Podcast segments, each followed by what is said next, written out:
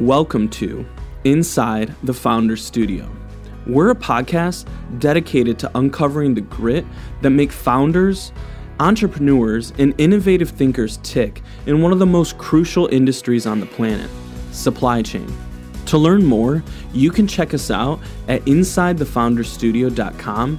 But for now, let's hand it to our host, Ryan Schreiber.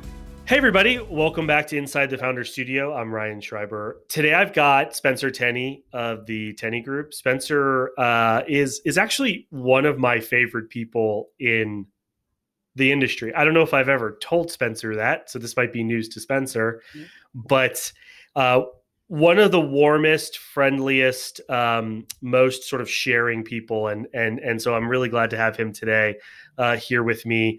Uh, and I think that's actually a pretty high compliment given given kind of also some of the other folks that I've had on this show. So indeed, I'm really, humble. Thank you. Really excited to have you, uh, Spencer. Why don't you introduce yourself quickly and and maybe just introduce your company before we kind of get into your backstory and all that stuff. Would love to. So um, Spencer Tenney, I'm the president and CEO of the Tenney Group. We're an industry specialized merger and acquisition advisory firm that's been dedicated to transportation and logistics since 1973. And um, so we have a team, it's all we do. And um, our passion and our whole business model is designed to uh, primarily serve the interest of business owners that are in that 10 to 200 million in annual revenue. Um, for which have very complex needs, some of which are financial, some of which are not financial when it comes to transitioning ownership of their business. And so um, it's a pocket that uh, there's so much personal wealth uh, tied up in there, and there's uh, so much people that are doing great things for our economy. It's just a great privilege to be able to serve those folks at a high level. Yeah, that's one of the reasons. What you guys do is one of the reasons I thought beyond beyond just being like a great dude and somebody that I love. Every, I always enjoy every single time I get to talk to you. Um, it's a lot of fun. Kind of where you sit working with people um, who've built businesses who uh, are about to kind of like on the precipice of a really big life decision. Those are some interesting. I think you know there's be some interesting insights in here um, for this podcast, particularly as I've explained to you and anybody who listens. You know, it's more than just about success. Success. It's also about fear, failure, and imposter syndrome. Mm-hmm. I'd imagine that folks who are going through a sale process struggle with that thing that, that from time to time. Like even kind of getting into thinking about selling their business i'd imagine there's a little bit of uh, times where people are like i'm excited about this but i'm also also like well what if it doesn't work? Like what if it doesn't right. work out and i've got to tell my com- you know my employees that the sale failed or i got to tell my spouse or my friends that this fell through and i wasn't good enough so I think that'd be interesting. I, actually, before we even get in your background, can I just ask that on the front end? Like, is that a real thing? Do people struggle with that on a regular basis? I, I think it's it's it's much weightier than what people realize. I think people um, there's the feel of it's the fear of failure, but it's also the fear of success. What if I sell mm-hmm. this business and the next person does things that I never even dreamed of doing? Mm. What does it say about me and my abilities and my identity? So um, there's a lot mm. to wrestle with uh, for founders who have built something who have it's their it's their life's work so it's a very personal thing um, and so um, navigating through that that's why you know we talk about financial if it was just financial it would be easy um, to help people through that process but very rarely mm-hmm. is, is, it just that that's interesting to hear because right, right, humans are human which is mm-hmm you know, which which I guess probably we lose sight of, and I, and I kind of hadn't thought about the the fear of success angle, which is yeah. interesting. Somebody mm-hmm. take, I was able to get the business this far. If somebody else gets it further than I was ever able to, does that mean that I wasn't good enough? That's interesting. I, I kind of mm-hmm. hadn't thought I hadn't thought about that. Um, before we go too far down that rabbit hole, um, tell like why don't we kind of like let's let's talk about your story. Mm-hmm. Um, start maybe with uh, what when what it was like growing up, what it was like being I always like to say little whomever. So what was it like being little Spencer? like, you know, this is my infant son Spencer. You know, what was that like? Where are you from? Uh, how did you grow up? Where did you grow up? And uh, maybe take us through, you know, maybe up until kind of like college. Sure. So I grew up in Arlington, Texas. Uh, that's right in between Dallas and Fort Worth. Uh, some of some folks know it because that's the house that Jerry built with the Dallas Cowboys there now. It wasn't that way when I was growing up, but um, great family growing up, uh, very close. Uh, there's a couple of key characteristics. Uh, Friday Night Lights football. Um, we were a big uh, football family, and then just hard work. We kind of had a reputation at my house that um, we kind of I, I, think my dad just had a an ego thing. He wanted to be known as the hardest working family. So like if on the weekends, people wouldn't come to our house. They would never spend the night because they knew my my dad would would give a list the next on Saturday morning. So it it, it, it kind of uh, affected our um, our uh, our social uh, agenda quite a bit. But you know that would be something that over time I, I it really kind of gave a little bit of a swagger. My brother and I um, knew that we could probably outwork anybody. Just um, we kind of resented it as we were growing up. By the time we got to high school, it was it was definitely something that we took pride in. Um, that we could work hard and we we did stuff as a family and we and we just produced.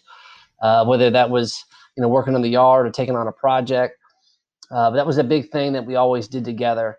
And um, you know at the time it did make sense. We kind of had to get dragged through it, but later on it was just um, you kind of you see that had a lot to do with kind of wiring um, the way that I am today.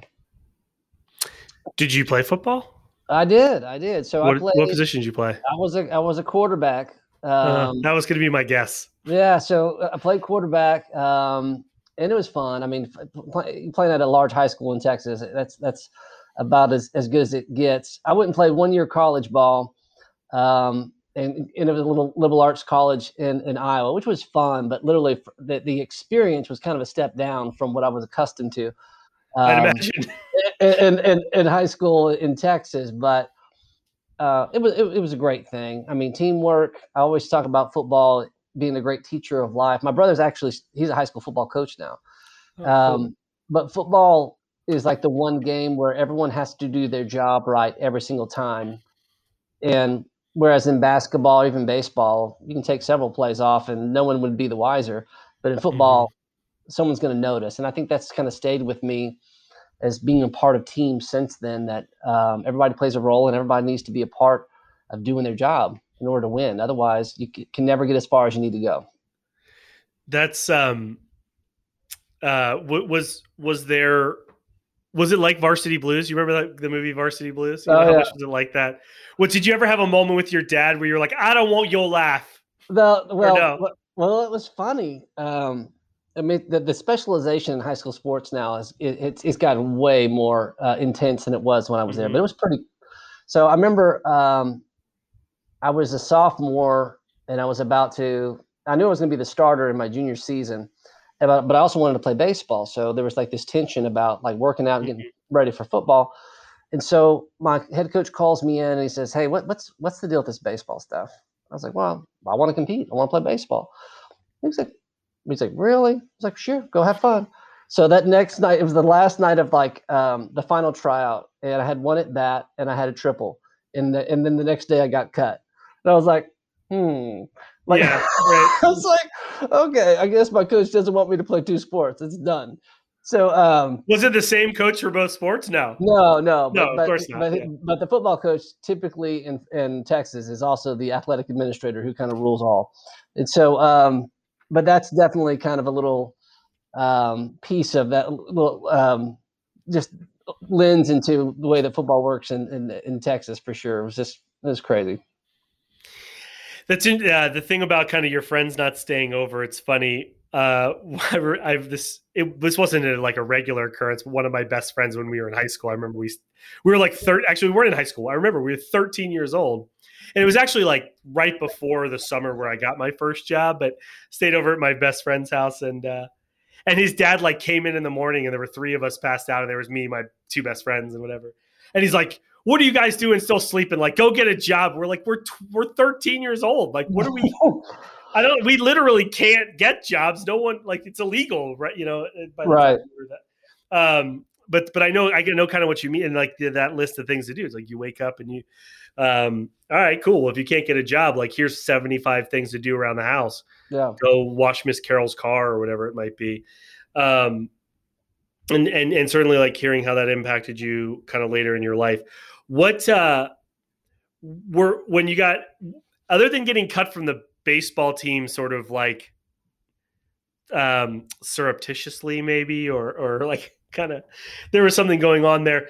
Do you have any of the uh, was there ever kind of like a sporting example of like you thought you were gonna maybe you thought you were gonna be the starter and somebody else got it? Like was there any kind of major major like setback or failing in in those early days that kind of sticks with you today you know honestly not i think part of my story um part of the the, the, the main thing is the, of how little i failed in kind of those formative years and that that that made life a lot of fun but it was also kind of a mischaracterization of what life mm. after that season would actually be like and so in some ways um, i felt when i started going coming across some real challenges particularly in a professional life um, the absence of some meaningful failures um, left me a little bit ill-equipped to deal with some of those things later on. And so, like I said, it was great, and uh, it was kind of like a an amazing thing, a season of life to, to deal with. But um, whereas some of my peers had some, you know, some significant challenges and setbacks, I think those served them well, and I think my, you know, my lessons came a little bit later. So, like, kind of, you got into a place where you reach an inflection point in your life, and you're like, "All right, cool. Well, I can make a choice here. I can either like have peaked in high school because everything was easy." or I can like figure out how to work through these challenges. Is that kind of like what you're saying? I think part, I think part of it. I think that there's a, a certain amount of um, self reliance, um, or just a just a um, a worldview that's that's inaccurate. Like um, you just kind of overestimate your own abilities.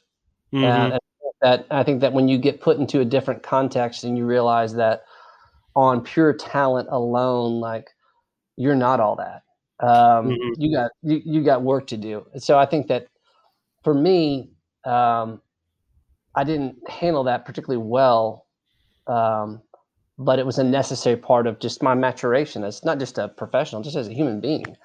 Yeah, um, like an emotional maturity in a sense. Yeah, and, and I'm grateful for it. Um, I mean, I had, my childhood was amazing, um, and do I wish I had more failures? Not necessarily. I mean, I just, I just everything happens when it's supposed to happen.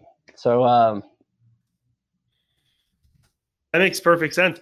You know, for somebody, so you, uh, especially, I'd imagine it's interesting because I've had several folks on here who played high school football and talk so much about how that formed them or helped form them.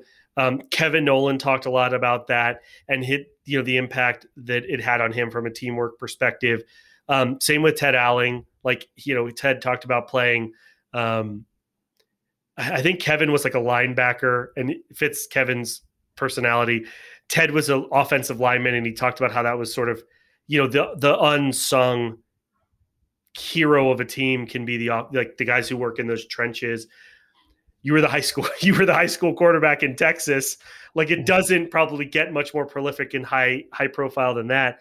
But you still talked about sort of the team dynamic and element of that without sort of having the counterfactual of being one of those grit guys do you but obviously you had to be close you, you know i'm sure you're still friends with folks from that you played with or maybe you're not still friends with them and i'm sure you were friends with them for some time do you think that has impacted you differently than maybe because you were the you were the quarterback? And to your point about sort of the false the false positive of how great you are as, in context of the team do you think that that was something that you had a different experience than maybe other folks did kind of carrying forward? Hey there's a team well, there there's a head of the snake if you will. Like sure mm-hmm. it's a snake and it's got to move as one sort of like body or unit and i hate snakes by the way so this is mm-hmm. creeping me out just giving this analogy but you know there's a there's still a head of the snake versus other guys are sometimes like it's one snake because you know we're all pulling in the same direction yeah. it's okay if you say no by the way i won't feel like an asshole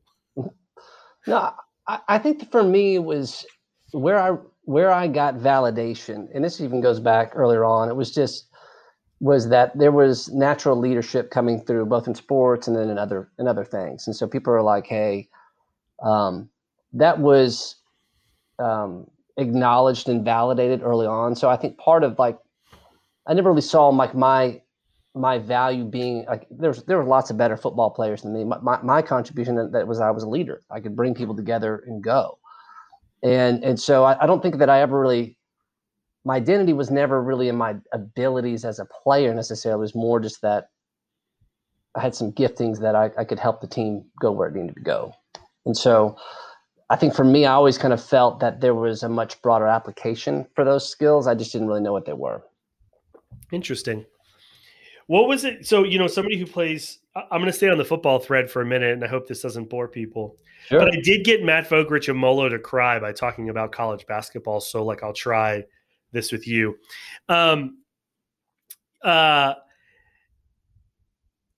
you know, so you play high school and you you play you play high school football under the Friday night lights. It's a big thing. You go to play college football, but you said you only played for a year and then you you took a step back from football. What did that what did that feel like failure? Did that feel like a setback? Did that or like why did you step back or you know, maybe you go from having all of the success getting and you know be, being able to play in college. Most people mm. can't do that what was that experience like for you? I, I think that the football in college for me really it just gave me an extension to buy time really. I mean i knew i was like i'm not i'm not going to the nfl i mean i'm not i'm like that i don't have that ability. Um, and just going to a random school in iowa it was more just about an experience. I just wanted to use football as a way to go do something unique. Um, you know, no judgment. I ended up going back. I just didn't want to go to a standard state school and fall into that pattern uh, like everyone else. I eventually went to UT uh, Austin and, and graduated from there. But for whatever reason, I think I just needed an experience, and football provided me the hmm. you know, the bridge to go do that. And I think I think the main thing I can remember my uncle. It was it was it was painful and um, I, when I told him I was I was going to transfer and, and, and, not play ball, um, a lot of my family, I mean, that's that's what they did for 15 years, just watch me play ball, like my extended family, and mm-hmm. and so like you'll never play again. He was like so disappointed in that, and so I do think my only really regret is just from a maturity standpoint like it wasn't really until my senior year that I actually could start like put on weight. I was kind of like it was very difficult for me to add. Yeah, like, I never had mass. that problem. so, so different types of weight, but yeah, I get what you mean. So I, I think just the curiosity of just kind of uh, walking away, I probably would have been. I think for me, I felt responsible to the coaches that had invested in me. I was like, "There's no way I'm going to be here for full four years," and they need to know from a recruiting standpoint because I was going to be the slot the, the starter for the next year. I just kind of felt, um, I don't know. I just I felt it was uh, inconsiderate of their time and resources for for me to not be forthcoming and to say, hey, this is where my expectations are. I'm I'm not going to be here, so I want to let you guys know so y'all can do what you need to do from a recruiting standpoint. And so, um, but I do regret not you know all the work they put into do it and then not continue to kind of stay on that track just physically and from a performance because i still stay in shape. I still like to do athletic things and so i think that's the regret. And i'm sure people feel that on a business standpoint. It's like you want to see how good you can get just mm-hmm. for that. And it's not even like for anybody else's knowledge. It's just for your own personal knowledge. How good can i actually be? Right. and so i think just that's the one thing that walking away from the game and still to this day i still wonder about that but that's probably the hardest thing I think you could have made the NFL. And as somebody who my, my mom, my mom thought I was the next Flutie. So um, there you go. You have a similar build to Flutie. I could see that. um, as somebody who went directly to a state school, I won't take it personally the dig on going to a state school uh, uh, to come out of come out of school. But um, one of the things I've always liked about you, Spencer, is that you're just your your your positivity. Like you exude positivity in a way that's kind of unlike many other folks. I think that's something you have in common with Ted, for uh, Ted Alling. You just you have this positivity about you, and and as we talked about, kind of like your early days, there was success in there, obviously, and like you didn't have a lot of challenges, but but even as you kind of look back on it, you've talked about it in a very, um, and I hope this, I hope this siren isn't for you. Yeah, I'm gonna... uh, it's it's it's cool. Um, just if they're coming for you, we might have to reschedule the recording of the rest of this podcast. But um, you've always had this kind of positivity, uh, in, in, my experiences with you, and your uh, in in describing this, you've kind of put everything in a very positive light. Have you always had that? Did you have to learn sort of to be positive? And if and if and in in either context, like where does this kind of like Spencer Tenney positivity kind of come from? And also, maybe it's maybe I'm wrong. Are you actually like that in real life? Yeah. or just in the times you interact with me? No, I, I would say so, and I, I, think a lot of that comes from um, my family, um, and, and, probably once one major life event. So I can remember when I was eight years old. Um, my dad had um, very successful transportation company, and um, kind of like something out of a movie. He had a business partner, literally emptied all the bank accounts and left the country, bankrupted our family. Oh, and and and and I mean, it was like you know to you know for my dad, I almost never saw him. He was working twenty four seven, much like our industry peers do all the time. Mm-hmm. Um, so I didn't really have a, a relationship with him, and so two things came out of that that were profoundly impactful on me. Um, number one, my dad used this. It was he looked at this as uh, kind of a moment of grace on him. He was on a path that he basically was choosing business over family, mm. and this was a chance to reset for him. Mm. And so, um, despite the damage that that did to our family and the stress that that did, um, almost immediately, and and even the 35 plus years since then, he's used, he's looked at that event with gratitude, and that saved my family basically. And and even at the same time, you know, my dad was totally rocked. Um, and who, anyone who's who suffered a major business loss, I mean, just kind of like overwhelmed. What do I mm-hmm. do? What do I do? What do I do? And my mom stepped up, and he and and very and, and demonstrated extreme unexpected strength for us. Mm. And so she just kind of gathered up my brother and I, was just like, hey, boys, it's going to be an adventure. And um, that's kind of been a, a, theme for our whole life, for our family and legacy. Mm. Um, it's, it's, from uh, from a gratitude and from an adventure. And so, as an entrepreneurial family, even since then, high highs, low lows, mm-hmm. um, a gratitude, and with a perspective, this is like, what a privilege to be actually doing something, doing work that's meaningful, that matters, um, detached from the outcome, and um, it's a beautiful thing. For that, I'm, I'm for that perspective, um, you know, eternally grateful. It's the.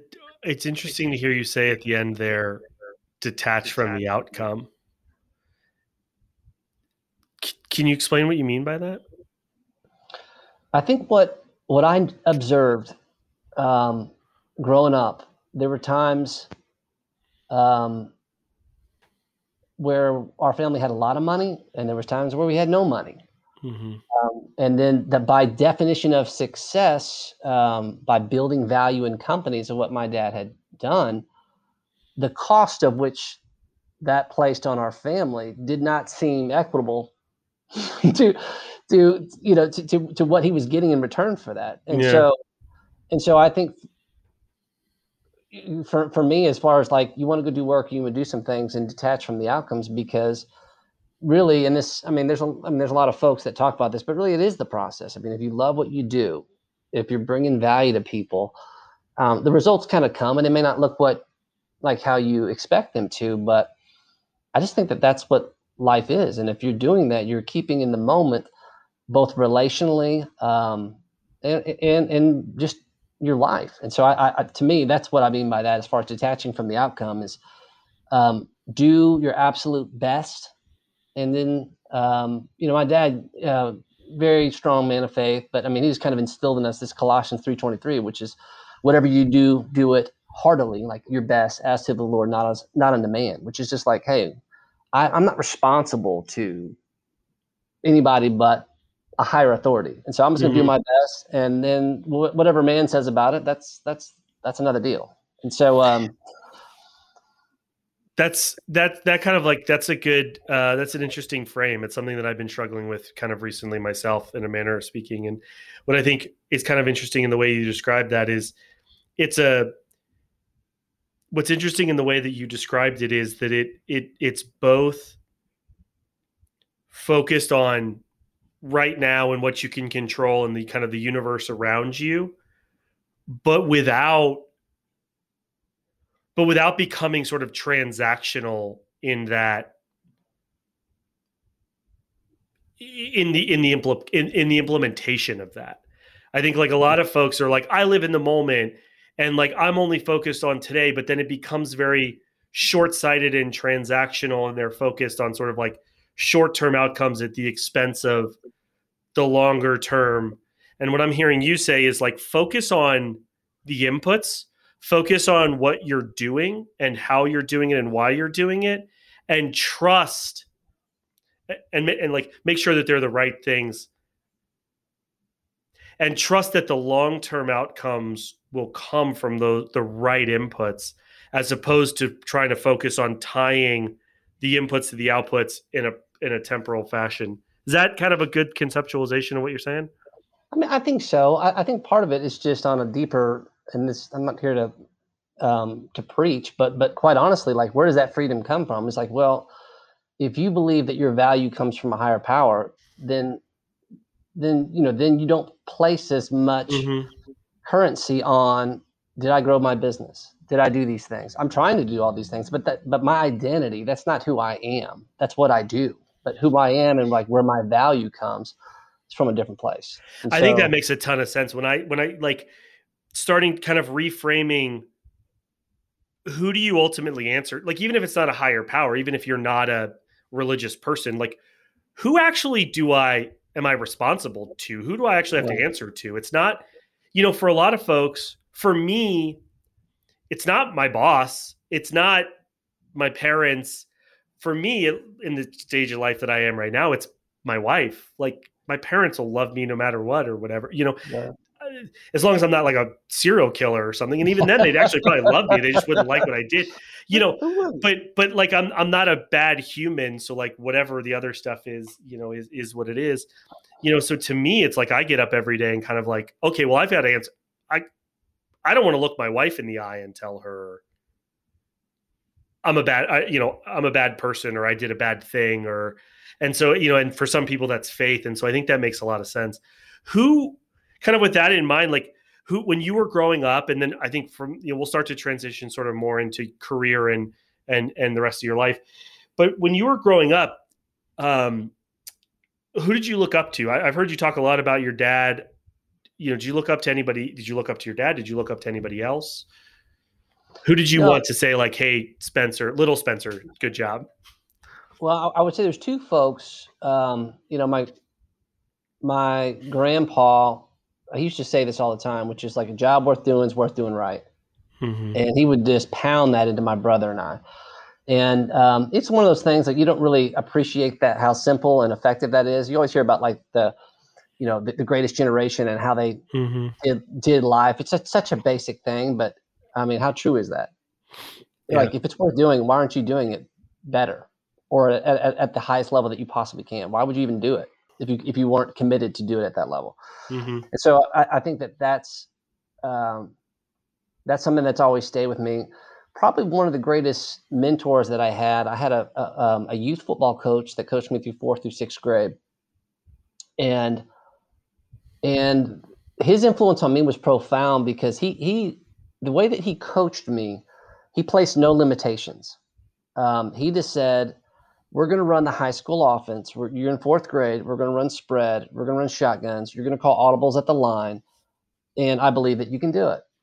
Although no one, even three years older, was doing like what we were doing. But he just said, um, he just believed in me. And so that impacted me so so much because even now with my team, that's ingrained in me as far as like I won't be the one that holds you back.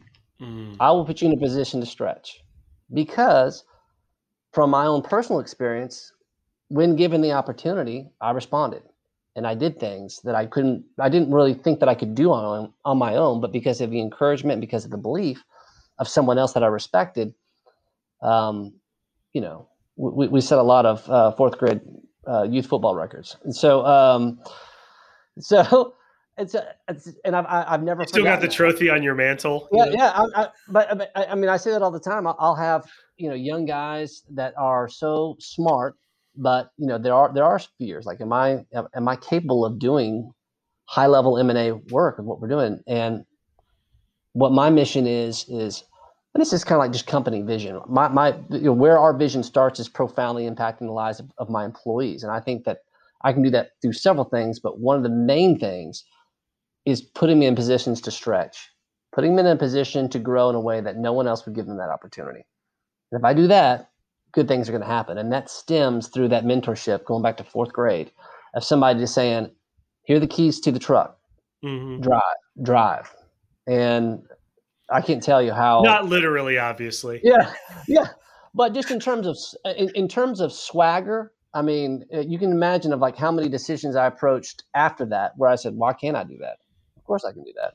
Yeah. That's interesting. Um, there's a lot of leaders who struggle like there's a lot of leaders who say to folks hey i want you to stretch i want you to do more what's the worst thing that happens but to stand behind that and actually go like all right training wheels off like you know i used to say to this was a mistake i made earlier in my career i would say to younger like i would say to sales reps that i'd hire in my businesses hey what's the you know don't worry about it. Take chances. What's the worst thing that happens? The worst thing that happens is you fuck everything up. Like nobody dies. Who cares? but but to your point, like then, but I wouldn't I wouldn't walk that walk with them. I would I would you know sort of I, I wouldn't I wouldn't necessarily micromanage them, but but but I would sort of take trust but verify a little too far instead of being like, hey, it's cool. Like I want to support you. I'm not saying sink or swim. I'm saying I believe you can do this. So like go ahead and run with it and let me know how you want to be how you want yeah. to be supported, how I can be the best kind of support system for you. I think that's an uh, interesting and, choice. Yeah, and, and and there's there's certainly been instances where, you know, I've offered too much leash and it's um, you're like, whoa, whoa, we got to bring that back, and, and it's not like a negative thing because I'm owning that. I gave you mm-hmm. that. That's not you. That's me. Yeah, exactly. Yep. And so, like, I just got to bring it back in. You're okay. We just got to equip a little bit more, and then we'll get back out and we'll keep stretching. Yeah, so, right. Um, it's not the end of the world. It's no big deal. Like we'll figure it out, and like we'll figure it out together. And I'll look for the ways in which, as opposed to looking for blame, I'm gonna like to blame. Hey, blaming you. Hey, here are the ways in which you fucked up your point, it's like, hey, I gave you the like I didn't do these three things that I should have done. Let's let's adjust those things and let's try this thing again. You know, yeah. and I think that's that makes sense. So when you got into college, you you went to UT, you studied something? Question mark. Yeah, I, I, I studied uh, I studied public communication. I kind of had aspirations. There was uh, that was when um, that show, The West Wing, was really big. I kind of yeah. saw myself as like a behind the scenes uh, speechwriter on the Hill. Um, and so I, I, went down that road for a while and worked at the Capitol, interned over there. And oh, really? Was it anything like Aaron Sorkin made it seem in The West Wing? Um, well, not at the Texas State Capitol. Uh, so it was it was definitely different issues uh, were were, par- were paramount in I Texas imagine. So yes. that were presented on that show. But um, that was a wonderful experience, just learning about the process. But I think like everything on TV, it's so glamorized, and you get a little, you know, like this is much slower than what I thought it was, and uh, especially TV the way, especially the way he they make him look awesome in TV. Is like this yeah. is not really what I thought it was. A lot of banter, a lot of a lot of wit back and forth, oh, for yeah. sure. Uh, so when you, what was your um, like, what was your first job? Not like either out of school or growing up. Like when did when did you have your first job and what was it? Um, well, all kinds of odd jobs, but my first real job coming out of college. So I went. Or like, um, did you wait if you waited tables or something? I don't know. Did no, I did. I mean, I mean, you name it. I mean, I was, I mean, going back to thirteen. I mean, I started doing janitorial services for my dad's offices at thirteen um, to buy my '79 Ford pickup truck, of which I still own. Oh, um, nice. And so uh, kept kept it in the family. Uh, but you know, from that to driving ranges to waiting tables um, to, to a little bit of everything. But ultimately, I went and um, worked for my dad for a few years after college, and he paid me almost no money. And um, but what what I got out of that experience was just a ridiculous amount of access to do a lot of different things. Um, what what did the business do, and what what did you do? I mean, primarily I worked in marketing at that time, and so it was one of those things where, like, hey, I'm just gonna let you run the marketing department. What's the budget? There is no budget. You're just gonna have to freestyle, and um, and so I think that that just required a very scrappy uh, creativity at a very early age of, of doing that. And um, you know, as part of that, I was learning sales. I was getting a little bit more involved in sales, but ultimately, I got so frustrated with my dad because I was like, "Hey, I want to progress. I want to. I can't do that unless I learn how to sell and mm-hmm. and and I need you to teach me." And he's like, "Teach what?" I'm like, "I don't know how to do what I do. I just do it." And mm-hmm. um, and for me, that was not um, helpful. And mm-hmm. I just knew like I can't go anywhere. Uh, we don't have any infrastructure to provide the type of training that's going to allow me to bring value to the company. And so, um, much like I advocate for a lot of family owned companies, I went out and worked at a large company um, and um, was in healthcare in a physician recruiting company. And it was that was a profound experience for me because, you know, about a thousand employees, you got very um, specific structures and um, strong mentors that help uh, travel with, that we went and did calls with. You're working with CEOs of um, large hospital systems. And um, what was great about it was it provided a vision for me just in terms of the workflows that would ultimately come back a few, a few, a few, year, um, a few years later, coming back to Tenney Group and bringing all of that experience, um, integrating it into how we did business. So that was a, a huge thing for my personal development and my growth from a training standpoint. And I say it all the time for family businesses. If you're not doing that, if you're not like by design sending some of your family members to go out and get different types of experience, like it's a huge miss. Um, because you can only learn so much within an operation and a typical I mean, you're gonna you're gonna share what you know and what you've experienced, but that's pretty limiting if you want to use your family members to go next level next level especially yeah if it's all that they've ever known yeah i mean yeah. right i mean there's, there's, not much to draw upon i mean no disrespect for my i mean my dad had just a, a lifetime of sales experience he just couldn't teach it and could uh, and we could uh, at least not cost effectively or efficiently to me I mean, that's all we would be doing some of the best doers and creators don't understand their process i mean it's a rare it, it's interesting. I mean, and, you know, we see this all the time in businesses, especially say, I think sales is probably the, the, the the role where you see it the most. But but just regardless of what the role is, the highest performing individual contributors rarely make the best managers. I mean, data just shows that, right? And so sales is a good example of that. You make your best salesperson a sales manager. That that's that doesn't mean that they're just because they know how to they just because they are good at selling doesn't mean they actually know how to sell. Doesn't mean that they understand their process and can teach it to other folks. That's true usually across organizations, and because it, you know, and obviously a lot of it comes from, uh, well, you know, just uh, uh, some natural uh, abilities. But so, you know, to your point earlier about how great could you ever be at something, mm-hmm. you know, everybody has a ceiling for any given thing. Like I'm never going to be LeBron. I love to play basketball. I'm never going to be LeBron. I'm never going to be Magic. I'll never be MJ. I'll never be Kareem. I'll never be any of those guys. And not just because I'm not, you know, just not just because I'm only six three. Like they're just that's their thing. That's the thing that yeah. they're the best at. You know, I'll never be Derrick Rose. Derrick Rose is the same height as me, and I'll never, you know, I'll never be Derrick Rose. But um, you know, and but but I still like my ceiling is probably higher than I ever reached when it came to hoops. My ceiling for lots of things, and so you know, kind of that that experience of being curious and and finding your ceiling is an interesting one. because um, it sounds like you've done that a couple of different times. You've kind of been so like, "Hey, how far can I push this? How far can I go?" Does that? Do you think that comes from that experience of kind of having the keys at in fourth grade and like drive the truck, don't crash it because the cops will come, even if it's Friday night lights, or um, or do you think it comes from somewhere else?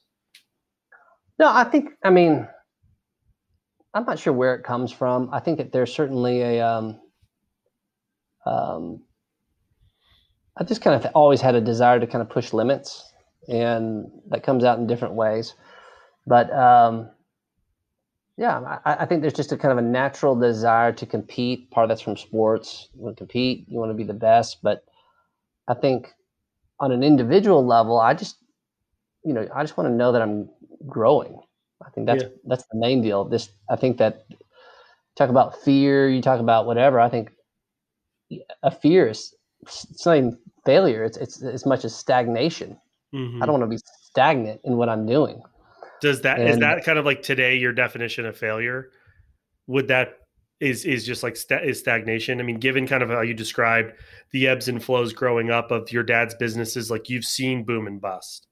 So you know, it kind sure. of seems like your conception of failure might be a little bit different because the business failing isn't failure in and of itself because you know there's a life after that it sounds like right? So would that how would you define failure today? No i, I think that i mean it's a good question i mean i think there's there's, there's several i mean there's just obviously if you fail you fail i mean you don't have to like dress it up like you screw something up or you don't get a deal done or whatever but that's not failure with a capital yeah. f right like i mean right. that's what people are worried about people are worried about failure with a capital f Right. And, and the, the problem sometimes they, you know, sometimes they think cap failure with a lowercase f by default means cap failure with a capital F. And I think yeah. what I'm noticing from you is that your your story is one where like failure was a thing that just kind of happened. You threw interceptions, right? Like you took sacks you shouldn't have taken. You know, your dad's business partner ran off. By the way, did they ever catch the guy or like that no, get resolved? Literally. No. Oh wow, crazy.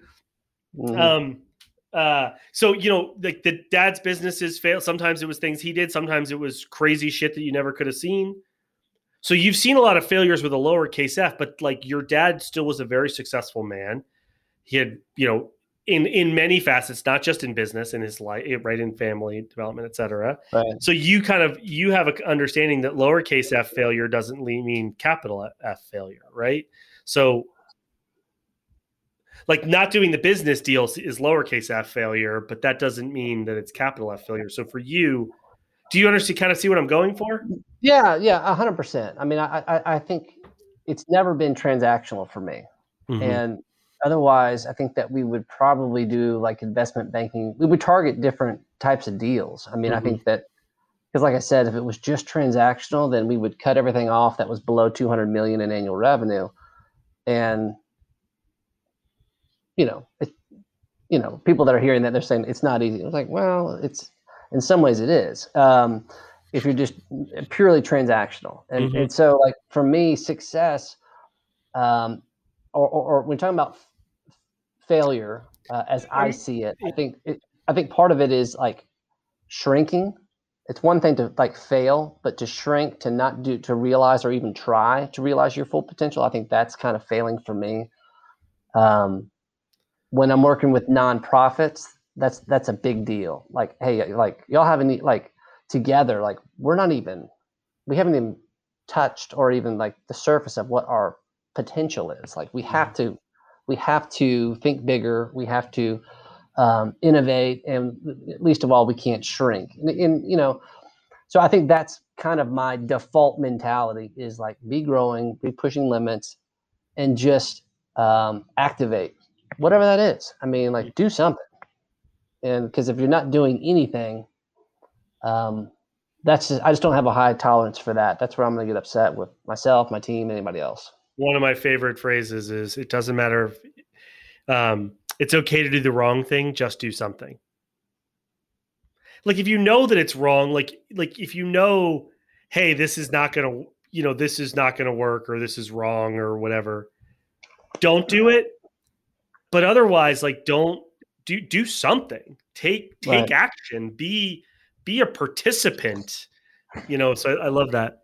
Yeah. You, you said growing up was relatively easy. We're getting into your career now, obviously. Like you said, growing up was easy, and you kind of your first major challenges came in your career. So, like, what what's maybe the first major challenge that you recall from from your career that that you kind of had to say step back and say, okay, well, I could have now now I could have peaked in high school, or I could have I could or I could figure out how to deal with these things.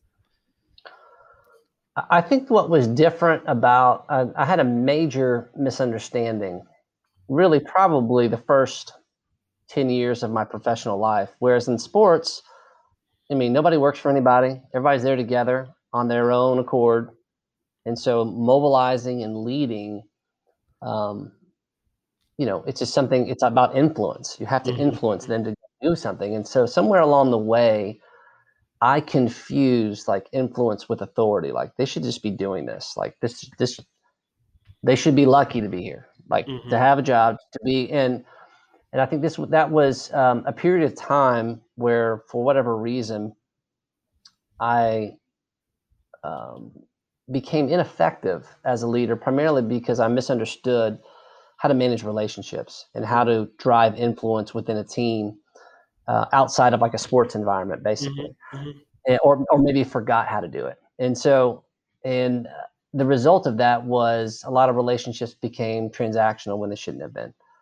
And so I think ultimately I got humbled a lot because like why is this not working? Why is this not working? Why don't people work as hard as I do? Dun, dun, dun, and um and so really ultimately after a series of just you know working with people and not um, achieving the results, not d- having the chemistry within um, relationships within a team.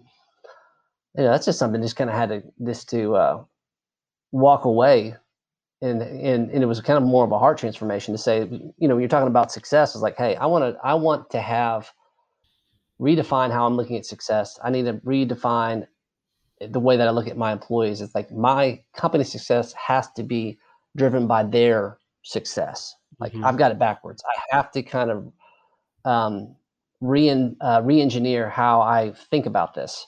And so basically, probably going back to I don't know, maybe ten years ago, um, a process began to change. And it's funny. I've, I've told people this that really like I developed some really bad habits, and so I kind of started taking like the, the the George Costanza opposite George uh, approach yeah. was like whatever whatever my natural instinct. You got a job with the New York Yankees, yeah, totally. Yeah, yeah. I was like, whatever my natural instinct is, whatever I'm feeling, I'm doing the exact opposite of that right now. And um, and it was funny. It literally started working, and mm. um, and, and and really what it, what needed to happen and what ultimately happened, it was more of a heart transformation for me. Mm-hmm. It was um, I had a it was more of a heart problem and just the way that I was caring for the folks around me and you know, I give that. Um, I mean, that's a God thing. God working on me and humbling me and what needed to happen. And so once some of those changes took place, like I said, that's that's not like an overnight deal. I think that's a mm-hmm. hard learning process of um, underperforming, not necessarily failing as much as just like, hey, this is way too much energy for this amount of output. Way yeah, too much energy. Yeah. Like, what is happening? And so um, when when I think in God's loving kindness provided me a little bit of truth and clarity there. Um, things really started to change for Tenney Group and from just for me and how I related to people. That's interesting. You know, interesting. the g- genesis of this podcast, and I was sharing this with you right before we kind of started recording. The genesis of this podcast came from me going through a process for myself of trying to understand certain things and it's actually exactly what you just described mm-hmm. like influence versus authority versus leadership you know i'm a very effective i'm a very effective leader if i don't have so if you don't re- didn't report to me right because because i invested in because i because i had all, all i had was influence or relationship right and and i i care very deeply about people and i whether they reported to me or not. But I didn't tell them what to do. I I treated them very differently. And so I went through this process of doing what I do on this podcast, which was just I talked to fucking everybody about all kinds of different things. and just tried to learn about their lives and how they went through things. And and when I would hit on something like exactly this point, I would ask them, you know, well, what was your process for trying to figure that out? So what was, you know, so you identified this problem. It sounds like you you spent time sort of like soul searching and and like the the you know and leaning back on your faith. Did was there like was there a process for yourself to kind of figure that out and and and change beyond maybe just even if it's just taking a what I heard you definitely say was I took a step back and I would say before I would react, I would give myself some emotional distance from a thing and I'd say, all right, wait a minute. Instead mm-hmm. of just continuing to kind of move through my life, wait, I got to take a step back and look at the thing I'm considering. That's one yeah. part of the process. Was that all of it or was there more in there that you kind of said, okay, here's how I'm going to attack.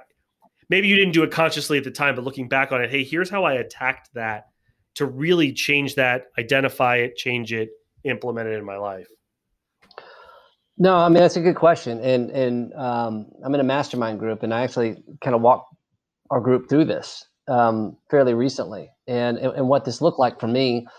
Um, there's a progression here, and so for me, what I what I understood was that I needed to put the interest of others first. And so what I started doing in the same way that you would schedule a sales call or some type of revenue producing activity, I just said, I'm going to start bringing value and I'm going to start, and I'm just going to start scheduling. This is what I'm going to do detach from the outcome. And that's just, I'm just going to schedule that in part of hmm. how I'm going to do business and how I'm going to do life.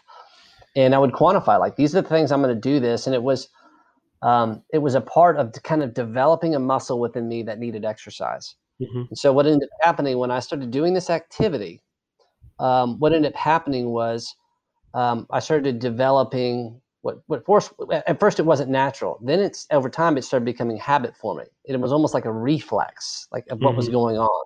So you start having like behavior modification, and then when it became when I just could easily identify the needs around me and, and, have a desire to do that. What what ended up started happening was you know you have a habit forming, and then when the habit started forming, what really started happening was a heart transformation.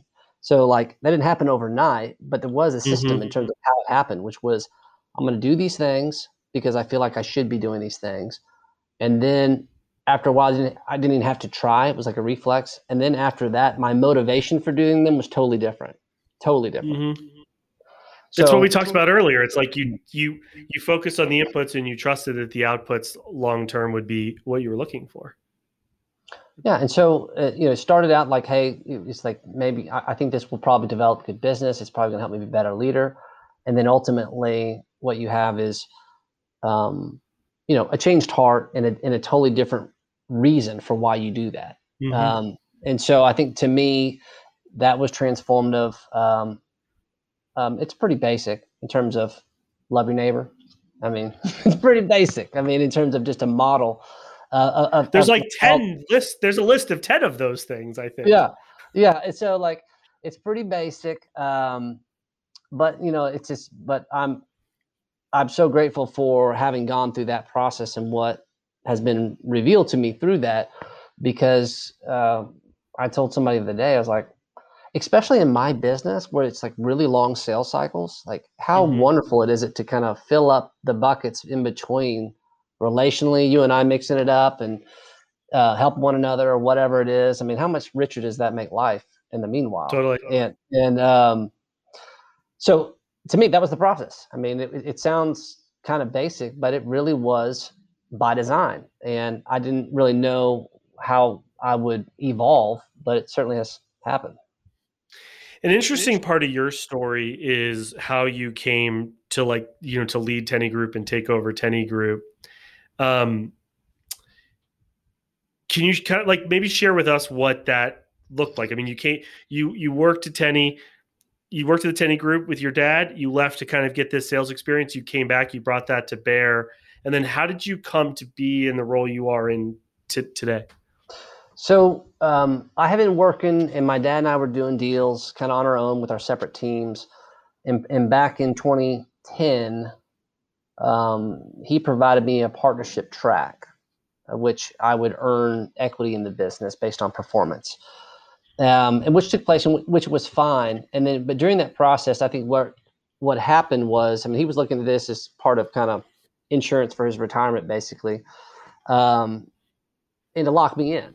I mean, so I didn't um, go off and do whatever, but um, ultimately, I, I kind of fell in love I mean, that was the the deal was like being able to help business owners at that level. To me, it is the ultimate. It's the ultimate challenge from a sales standpoint, if that's what you're into. But to on the human level, to help somebody realize the fruits of their life's work. I mean, I'm maybe I'm um, biased, but I, I feel like in terms of meaningful work, like I can imagine doing anything that that I felt had more meaning than that. Mm-hmm, so mm-hmm. I was that was kind of a drug when I started doing deals. I was like, I was I'm in help these people like that and and knowing that we bring something unique to the table, like I'm in. But what was different when we were working together and we were partners, um, and this is true of all of our clients, um, family businesses, and even just partners, just like very different visions for the future. You know, my mm-hmm. dad is just like um, loves doing it, but like, hey, as far as uh, aiming up and, and scaling and um, doing all kinds of things that I wanted to do, um, I don't really think that that's well. I know that like he liked the idea of it. It's like, but he didn't want to be on the hook to go execute those things to mm-hmm, do. Mm-hmm. Um, so back to the stagnation thing. For a couple of years, we kind of were stagnating because we were not investing and growing and keeping the pedal down to go um, realize our full potential, and that was creating some problems for my dad and I. And um, and my dad and I have a really, really great relationship. And uh, and one thing that's kind of funny is that people around us know, like, um, he's like, I've always been harder on my dad than than he is on me, and that sounds like like crazy, but like that's just like the nature of of how we've. I don't mean like disrespectful, just like, hey, like. It's never been like where my dad's like, "Hey, this is the way it is, son." Like he's very uh, humble and and um, I don't know. It's, it's, I'm very blessed to have my dad for sure. But from a business standpoint, we, we really operated kind of as equals. Um, and, and so I think that what needed to happen was that we needed a way for the business to realize the full potential. And in order to do that, we had to get our goals aligned. And the only way to do that was for me to buy him out. And so mm-hmm. I think for a lot of folks, the that are in family business, the resistance from the founder is like, well, I don't, I'm just going to get pushed out of here. And, you know, yesterday's news, while this thing goes on, it was very open in terms of like, I was like, that was not my desire at all. It's like, I have a very specific vision. And what I want to do for you is like, I want to put you in a position to only do the things that you want to do and then mm-hmm. share your 50 years of knowledge to help me go do all the things that I want to do without making all the mistakes. And so, um, and you know think about being able to leverage your experience across five times the business size of like what that will mean from an impact. That's what i want. And so um, for us it was um, you know it, it, was a pretty amazing thing and we continue to work together. He, he works how and when he wants to work um, but he's a deal guy. I mean you'll never get him away from deals. Sure but, sure. um, but what's also kind of cool about the story probably four months after i bought him out he was in uh, a significant motorcycle accident, and which had we not done what we were going to do, uh, would have been pretty disruptive. I mean, because mm-hmm. uh, you know, my deal was this: I don't even care if like I have all the shares. I said I just want control.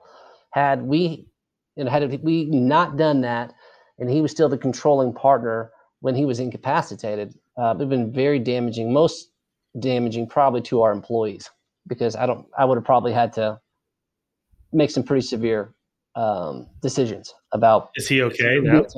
Oh, he's fine. He's fine. Yeah, I mean, he was he was out That's for about. the important thing. Yeah. No, I mean he was out for about six months, and I mean, and literally, you know, he'll tell you um, about how grateful he is um, to be living, and you know what what a great life. But it's been amazing. I mean, I've had the benefit of working with my dad twenty plus years, and still working.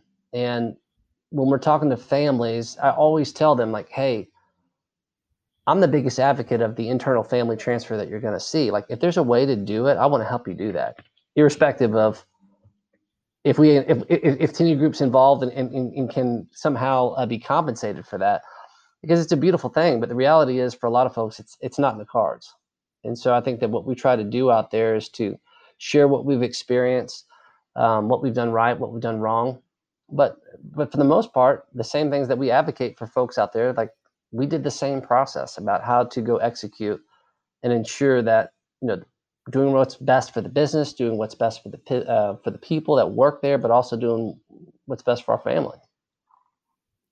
Yeah, you can speak very authentically to that. Yeah. What was that? Was that a scary sort of like process or conversation to have? I mean, all of a sudden you're going to take on this thing that you know that that that your family has built, um, that you built alongside your dad um, suddenly now you're the guy like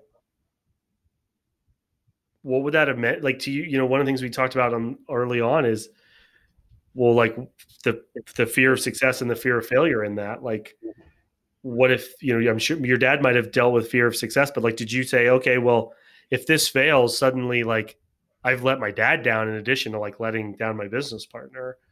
Did you deal with kind of the like hey he's been doing this for 50 years and like who am i to say i know how to do it better imposter syndrome type stuff? Or did that not kind of enter into the calculus? Were you so sure you kind of had the, the plan? I think that the, the most intimidating thing for me um, i felt from a technical standpoint that i could go execute and do the things that i wanted to do but the one thing that my from this is like a legacy thing with my dad my dad has a the ability both with the people that he works with, but also our clients to just have this ex- extreme trust. Um, and it's kind of like a super, it's like a superpower basically. Mm-hmm. And where we get to the point where they're just like, it's very um, uh, heated moment within a deal, and decisions are. I mean, everything's on the wire, and he's looking at them and just saying, "Hey, I'm telling you, this is the way it's got to be. You're just gonna have to trust me on this one." and they say and they say I'm in.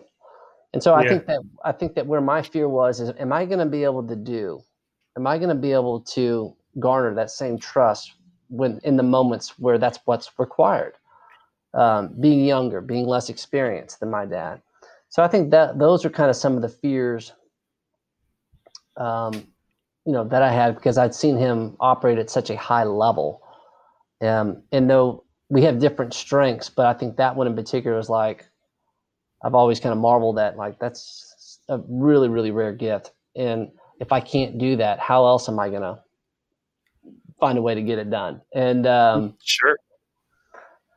So, but I think my dad is um, he's been a great encourager. I think that's another one of his gifts. And so I think that he's encouraged, like, you don't have to do everything the same way. You can still get excellence a lot of different ways. It doesn't have to be I mean, we're just different people. Have you seen him with this cowboy hat? I mean, it's just different. And like, um, and I love that about him. But I think definitely, and, and still, like, you want to honor him. You want to honor the people that have done business with us. You want to honor our employees and make sure stuff c- continues to get done at a high level. So, everybody has a superpower. I talk about that a lot, actually. And and when I interview folks, I ask them, I'm like, what what's your superpower? And and uh, certainly, like I, I like to tell people what my, I, I will tell people in the moment like that's my superpower. Apparently, I have like a bunch of them because I'll say it a lot.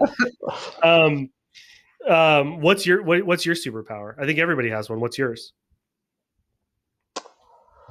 You know, that's interesting. Um, mm, I think part of uh, uh, maybe a gift is um, um, I'm a pretty good activator when if, if things need to get done, kind of mobilizing groups around action. Um, sure. I think that's that's something. I think my wife would say something like, "You have a, a very unique ability to kind of disregard what everybody else is thinking about you at that at that moment, and just kind of doing your thing." That sounds like a backhanded compliment, but yeah, yeah okay. Yeah, I think that's that's what she would say. It, it's kind of like this. Um, ignorance is bliss type thing. Like whatever. Sure. Okay. Um, but but honestly, I, I whether it's a superpower or not, I do feel like I'm I'm grateful for that because I understand how some people have such anxiety worrying about what other people think. Um, and I think that a lot about how I do life is that for whatever reason, that's never been a huge part about how I do life. I don't really think a ton and don't sweat a ton about what other pe- people think about it. Yeah, I, I I once asked my wife why she fell in love with me. You know, like above everything else, cats, tacos, or things that we have in common. Love of cats, love of tacos. Uh, that's why we moved to Texas. But but her answer, which was I expected her to say, but her answer was that I am who I am, and I don't really care what people think about it. Like yeah. this is me. This is what you yeah. get. There's good to it. There's bad to it. I know that just as well as you do, but I don't fucking care if you don't like it.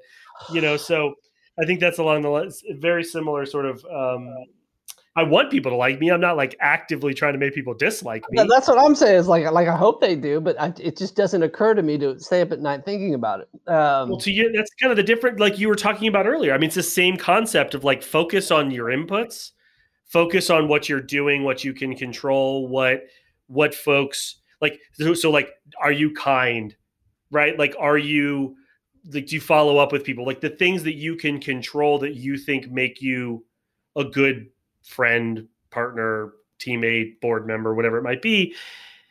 And then if they don't like the way you're going about it, like, sorry.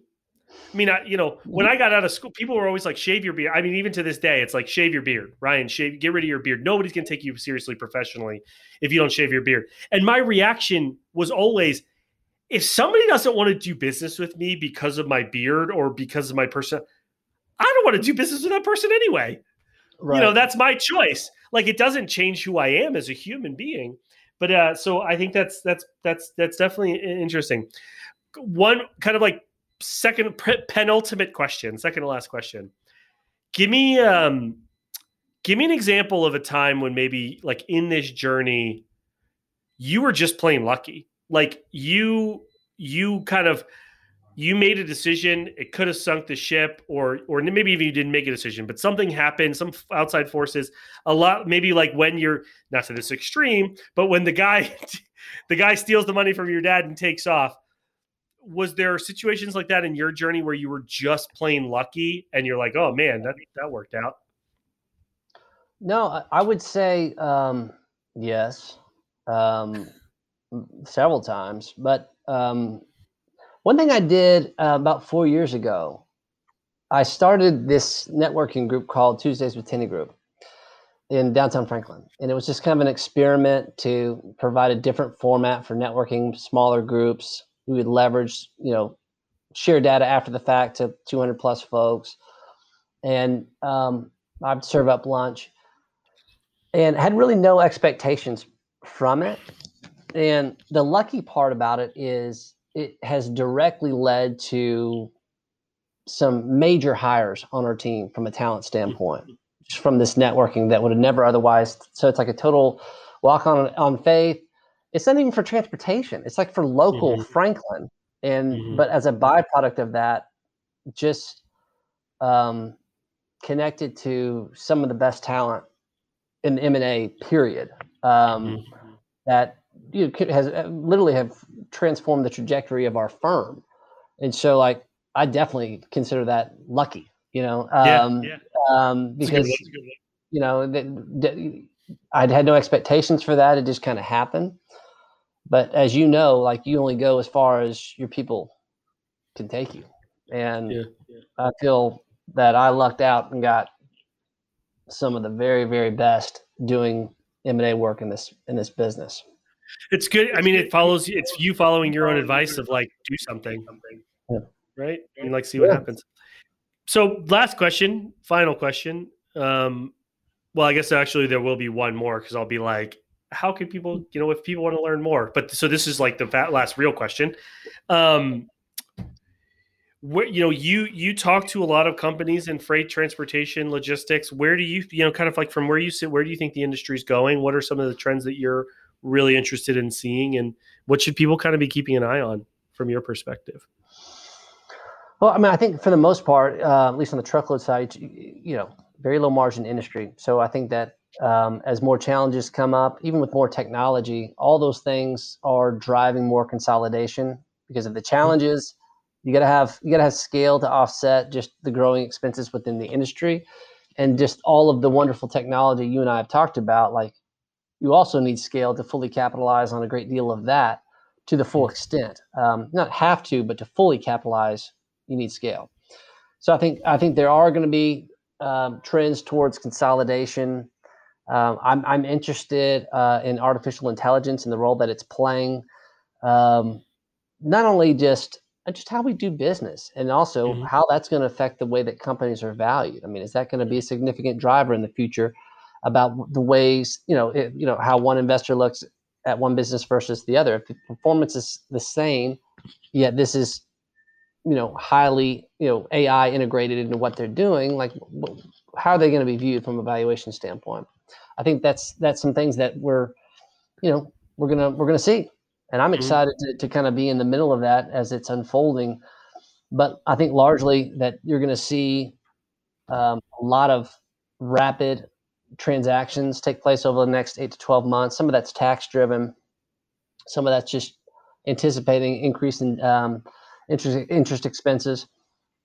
But you know, all in all, I think the, the main trend is uh, what we're already seeing is just the rise of more innovation, younger, um, visionary talent that are going to bring things to the industry that we've never even thought about.